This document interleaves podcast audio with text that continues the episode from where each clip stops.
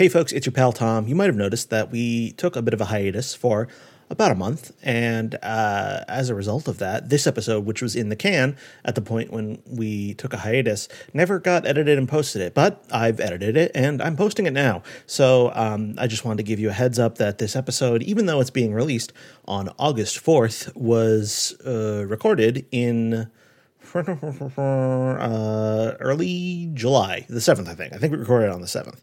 Um, yeah, so if you want to go ahead and just kind of imagine it in a sort of sepia tone, so it'll be kind of like a flashback, and then hopefully we won't be too long before we get something out that more reflects our modern situation in August of twenty twenty. Stay distant.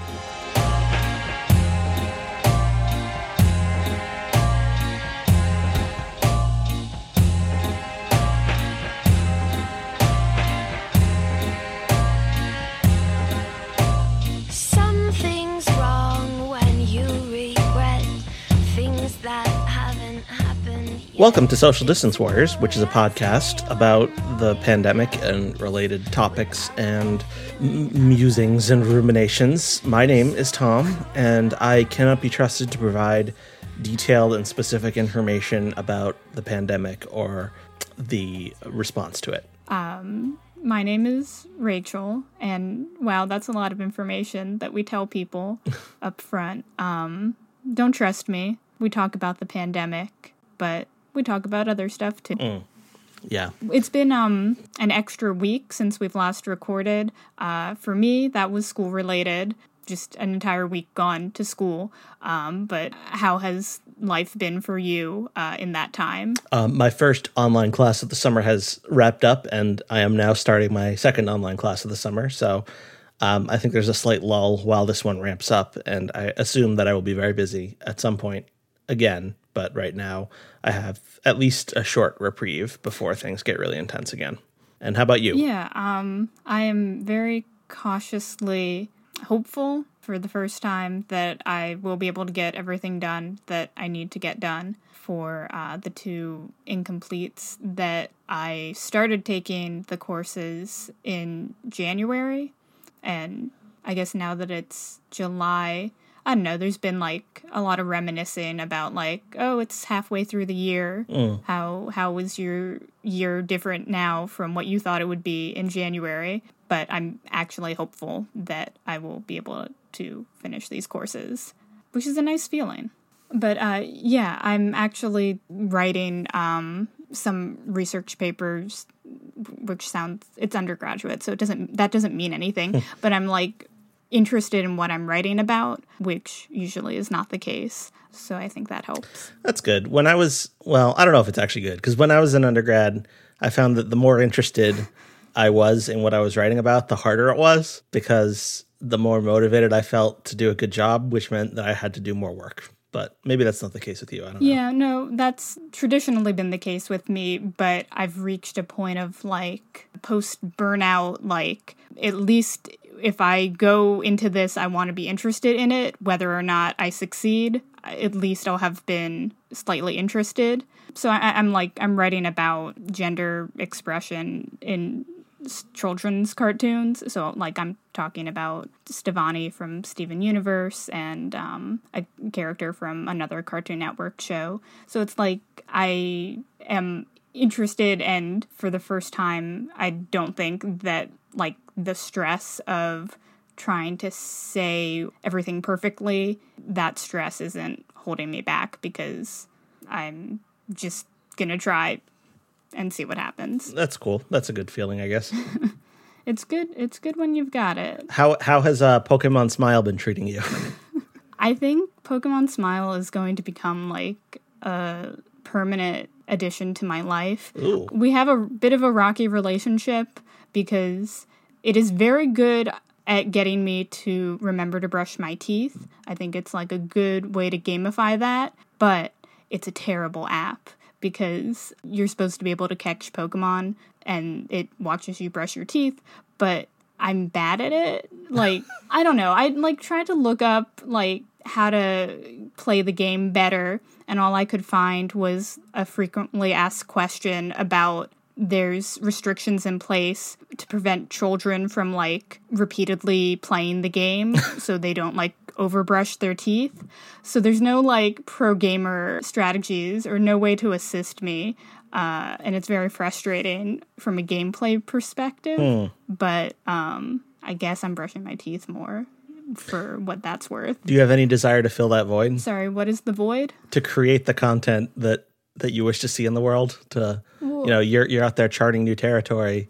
You can leave your notes behind on game F A Qs to better prepare future generations. That's true. I could start my own uh, walkthrough, but I mean, every day I try another way to uh, show any sort of difference in my actions as to how the game, like, sees me, and every time uh, it makes no difference. Mm. I could document that, I guess. I guess I'm surprised that there's not, like, a wiki out there with all the good strategies, but... Yeah, I was... Because I feel like the Pokemon fandom is very into doing that kind of thing, but maybe this is not me- meeting their criteria for, for a significant Pokemon game, because yeah, it's about teeth. I was disappointed. There there were a few, like, sort of novelty, like, we reviewed this game and played it one time, uh, but I don't think it's caught on. Hmm.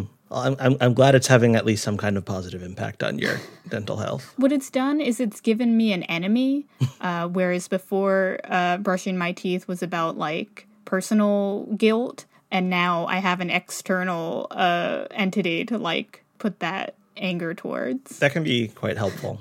One of the habits I've been trying to build during the pandemic is to exercise more, because I've been constantly dealing with the sort of sedentary nature of my current lifestyle. And, you know, what you're supposed to do is you're supposed to, like, get up and go out for a walk. But that's just, like, I wouldn't say it's hard to do, but it requires at least some kind of startup effort to do.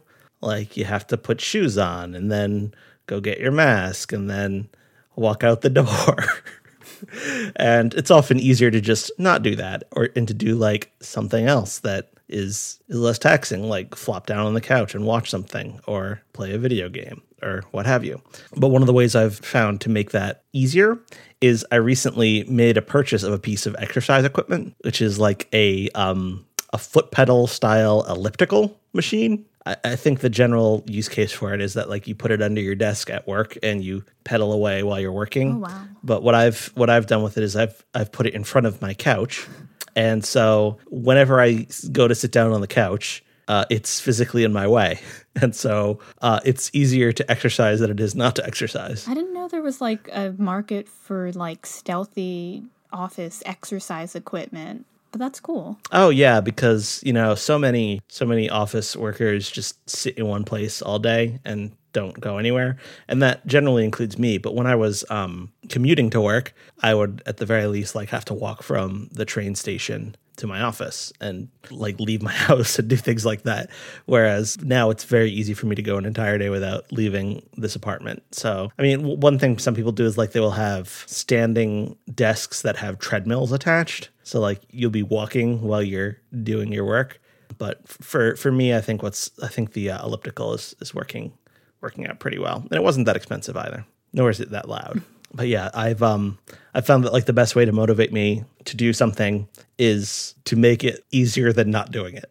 Like, to set up the circumstances such that, like, it's just, like, in my way. L- like the path of least resistance is for me to, you know, spend twenty-five minutes or whatever on the elliptical as opposed to just, like, moving it out of the way. Yeah, you've created a problem for yourself, but it's it's a good problem mm. because You you do the thing you wouldn't do otherwise.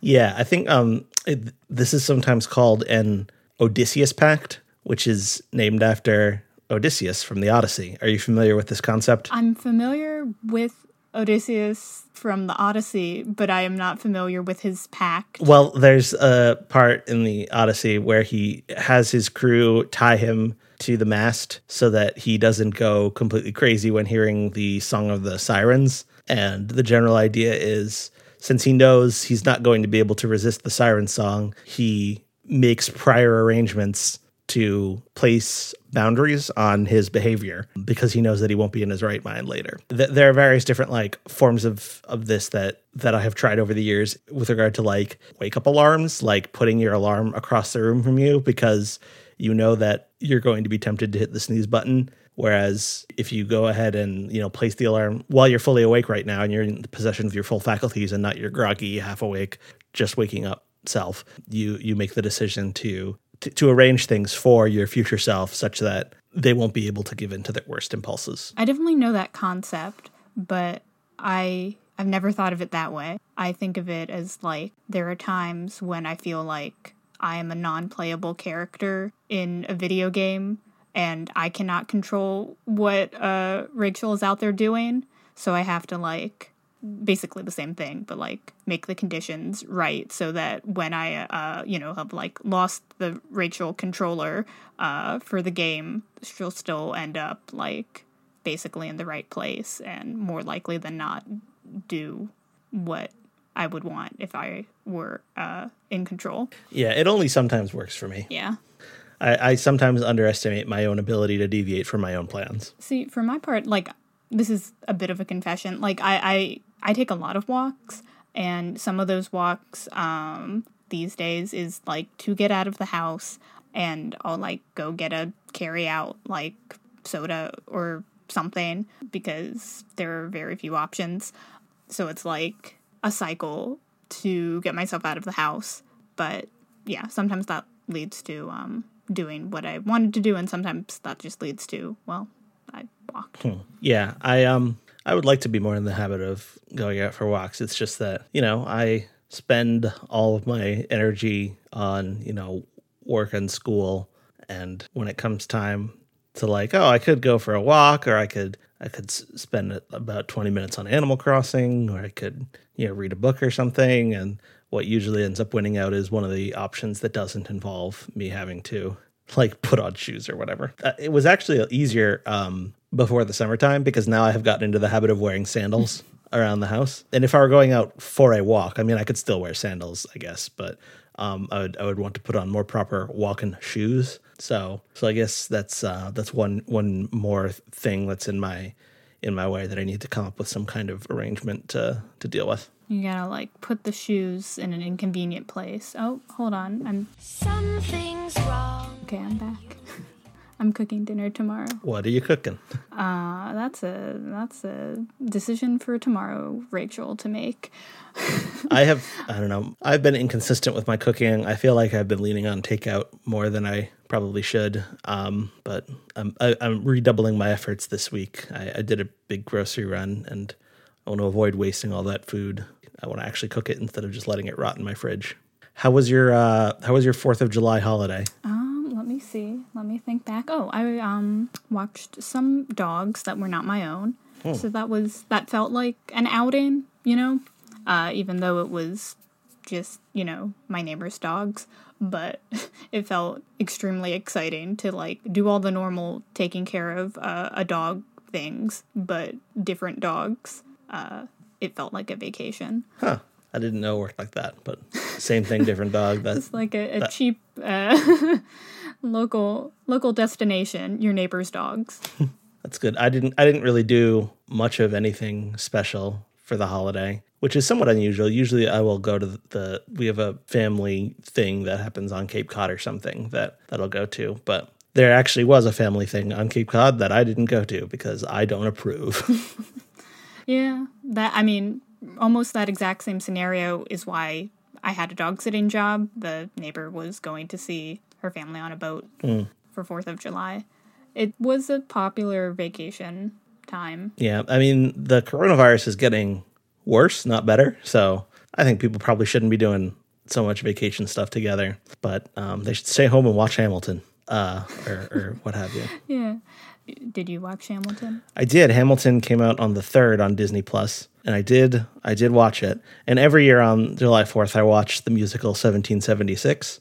And both of those are quite long, so I think, you know, fulfilling my obligation to watch both of them was a major uh, major time commitment on my part, but I'm glad I did. Yeah, I there's been a lot of, I mean, Hamilton's been out for many years, so I felt a lot of ways. Um, and I was I was feeling sort of like not about it on third of July, uh, but my mom was very excited to watch Hamilton, so we, we did. Um, and I was reminded that It does feel like the show was written in a very, like, different time, but it is still, like, a really well-done musical, and I forgot that. So uh, the parts I caught, uh, I was reminded, like, you know, lyrically, costumes, everything, acting, like, there's, there, hey, that was a good show. Yeah, it feels very much um, a, a show of the Obama era. Yeah. And that's kind of an interesting thing because the, the first performance of material from Hamilton was at some White House event back in two thousand eight or two thousand nine, rather, shortly after Obama was elected. So God, doesn't um, sorry, that also feels like a very different thing. Like it was just some event where people came to the White House and were just like, here's what I'm working on.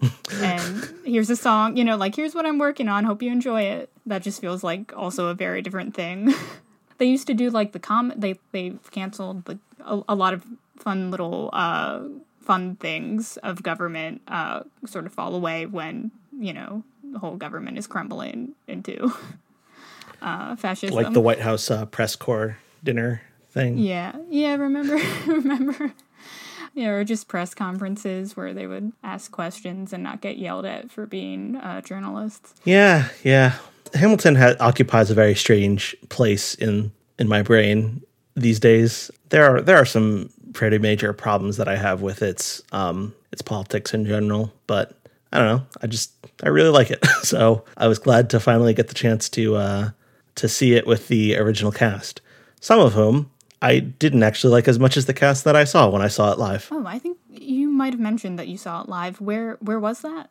Was that like Broadway or a tour- touring cast? I saw I saw it on tour when it came to the Boston Opera House. So it was one of several touring companies. And I know they, they named the different touring companies after characters in the show. And the one I saw was the Angelica tour. Uh, listeners of this show can go look up who was on the Angelica tour at the Boston Opera House and speculate on who, who they think I enjoyed better than be the, jealous about it. Yeah, yeah, the the uh, original cast. Yeah, but um, that's what I'm. It, it was good to see the original cast. Had you ever seen it live? No, that that was a dream. But mm. uh, I I dreamed a dream of time gone by. It did not. It did not not happen that way. And uh, yeah, it's been quite a time for like looking back. I'm still on Harry Potter. Um, you know, looking back at works that I felt a certain way about and that were important to me, uh, and um, sort of reevaluating my relationship to those works. I did s- sort of a, like, one of those things, I guess, like a therapist would tell you to do, where they tell you to, like, if you're really angry at someone, you should write a letter and say all your feelings and then don't send it. But I, I did write a letter to J K. Rowling and mailed it in the U S mail. Um, oh, so you, less, did, less so for you actually sent it to her? Yeah, less so for like I, I, I'm not like holding out hope that, you know, my my letter is, is going to be impactful in any way, but um, it it did feel, I guess, cathartic. Like I had some things to say to J K. Rowling. Um, I have a history of uh, when Harry Potter and the Cursed Child was announced that uh, she was writing that. I, I um, posted an open letter on my college dorm refrigerator to J K. Rowling. I didn't mail that one, but uh, I did tweet it at her. She never responded. But um, it was, you know, this one was mostly for me. So, yeah. hmm. um, I've just been, like, it is almost unavoidable, like, with on online Twitter especially, like, the Harry Potter fan community is still something that's important to me. Um, and so some fan sites, uh, like the Leaky Cauldron and, and MuggleNet, like, formally sort of denounced J K. Rowling's transphobic stance. And that meant a lot, but it's also, like, every, it's sort of like, because she's in it, like, she's really in that spiral. Every time people sort of say, I don't condone that, it's sort of like everything generates again in the online conversation. Hmm. Uh, yesterday there was a tweet going around claiming that prior to her, female authors were unheard of. Did you see that one? I did see that one. Yeah. Yeah. I don't think that's true. I can't. When was Harry Potter written? The first, like the nineties? That was the first time they let a woman yeah. uh, publish. That was the uh, the late nineties. And listeners, that's a fact. Don't look that up. That's yeah, true. don't don't look that up. but also don't don't come to this podcast for information. And how are you feeling about um, the uh, state of reopening in your area? So, you know, headlines from the T V news that is always on. The headline yesterday was like, Israel is closing all their bars and gyms. And mm. the Washington Post uh, headline for us is, uh, Virginia moves into phase three. And, you know, they're opening all the rec centers and um, you can have large gatherings up to, you know, such and such number. Um, I have been sort of more internal, like, personally focused on school stuff, so I don't know what our cases really look like day to day, so I believe they're going down, but I also believe, based on like literally every other place that has done this, is when you reopen all these businesses and let people gather together, then your cases will go right back up. We're not as bad as other states, but we could also be doing better. Yeah, right now I think the count of new daily cases in Massachusetts, where I am, is relatively flat. Uh, as of a few days ago, I think it was going down. The New York Times has a relatively helpful sort of interactive feature where you can view all kinds of different, you know, things by state and whatnot. It has like a list of where cases are going up and where they're mostly the same and where they're decreasing. And right now, they're only decreasing. They're only listed as decreasing in Washington, D C and New Hampshire, and they're listed as going up in the vast majority of places. So, wow. Okay. Wow. That that does deserve a wow. They're flat in Virginia and in Massachusetts and Rhode Island and Minnesota and New York and Maryland. But yeah, this feels. I don't know. I have no words. I have no words. It just, sometimes I feel like it's use, it just hits me like, you know, all of those cases are people and, you know, th- there are things that other governments are doing that mean they have less cases, and there are things that we could be doing that we're not. Every once in a while, that just, that just hits. Yeah, it seems that the count of deaths is not increasing at the same or at a similar rate. And I don't really know what the full story behind that is. But yeah, I, I know the the cases are going up, but deaths, I think, are flat. Yeah, the other thing, uh, a lot of people in my family are teachers, so schools are sort of announcing or getting closer to uh, announcing like what they're planning for the fall again. I mean, everyone's going to be doing that until it's literally the fall. But for colleges, Harvard did like their big announcement that they were moving to online only fall semester. Then, I don't know, was it in response or whatever? There's issues now with international students that are going to have their visas in question if they're attending colleges that don't have in-person classes. Yeah, yeah. So it's just a big mess. Um, and my college, uh, where I'm taking my online courses, they, they sort of released their, like, full, you know, forty-page, if we're going to open, and we will, uh, here's how it's going to look like, big plan. Yeah, we, we've we've got a pretty well-thought-out plan on my campus about what's going to happen when we reopen, assuming we reopen, but it just seems to me that, I don't know, it, there's, on, on the one hand, that's coming very soon, and they're right to, like, prepare for it, but on the other hand, so much can happen between now and then, uh, and if there was anyone who thought that, like, this was going to go away over the summer, then they're finding out that that's not true. Yeah, yeah, that was... I like I remember, but it, you know, it seems so like what a naive and innocent time talking to school ad- administrators planning for this and saying like, oh, we expect like a second wave to hit in the winter. So that's why, you know, we're planning on reducing the weeks students will be in school and, you know, holidays. But it's only like going to be in a very few places where there, I don't know, there's like continuous waves. It didn't it didn't go down in the summer like, you know, people imagine. Mm, yeah. I've got that New York Times interactive coronavirus in the U S thing open, and it's just real depressing to look at the curve of um, of cases, which it's like a big spike up from March through to April, and then it kind of sustains from April into early May, and then it sort of gradually, gently drifts downward into mid-June, and then pretty suddenly it has a sharp increase to much higher than it was before. We, we could be, we could be deal- dealing with this a lot better than we are. Um, but that doesn't seem likely to happen. Cheery thoughts.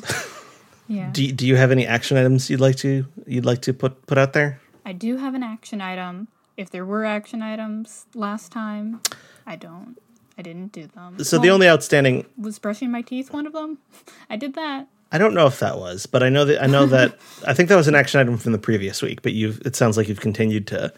to live up to that. yeah, but yeah, I'm still still on that one. Also, one of the action items that was outstanding was to watch Watchmen, which I know you had already done. So um, I have not I have not um, watched any of the Rian Johnson uh, movies in the past two weeks. Well, I've I've moved on from them. I've now seen them all. So yeah, between between the both of us, we're uh, get through all those action items sooner or later. Yeah, but you said you have one, so I do. I do have one.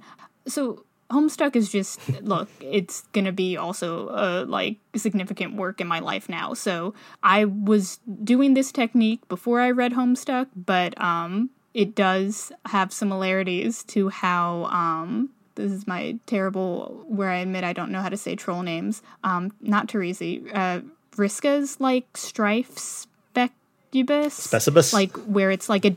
a D and D, like you roll dice to decide oh, yeah, your, yeah. your weapon. So like when I find it very hard to like make a decision, and it can be a very like, you know, do I want to take a walk or do I want to like watch a movie? Um, but sometimes it's more than just two things. Um, I will open up the uh, dice app on my phone and like roll a dice, assigning, you know, an outcome to each of those numbers, and then well, the dice told me to do this, so um, unless I feel, like, significantly like I want to rebel against that, I will let the dice decide my fate. Um, so I guess my action item is a bit of, like, a passive action item, but uh, make a decision, but uh, let the dice uh, decide your fate for at least one decision this week. Hmm, let the dice decide. Let the dice decide.